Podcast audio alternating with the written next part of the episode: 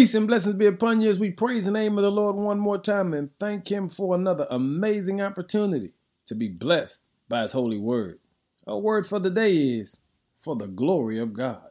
In Philippians 1, verse 12 and 13, simply put it this way All of this has happened to me so that I can be in position to spread the good news about the Lord Jesus Christ. Everyone here, I mean everyone, knows that I'm here for the Lord.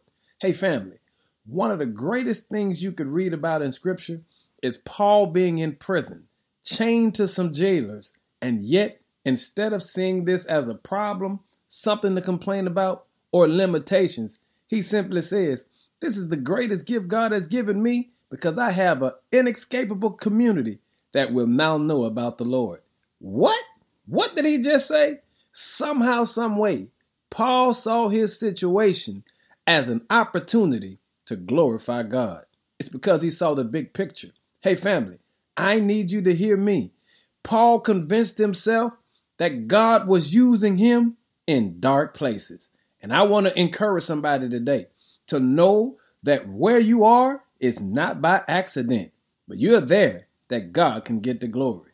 Can God use you in troubling situations? Can God use you when people are down and depressed? Can God use you in areas of life that no one else wants to go to? It is because God always gives us an opportunity to give him the glory.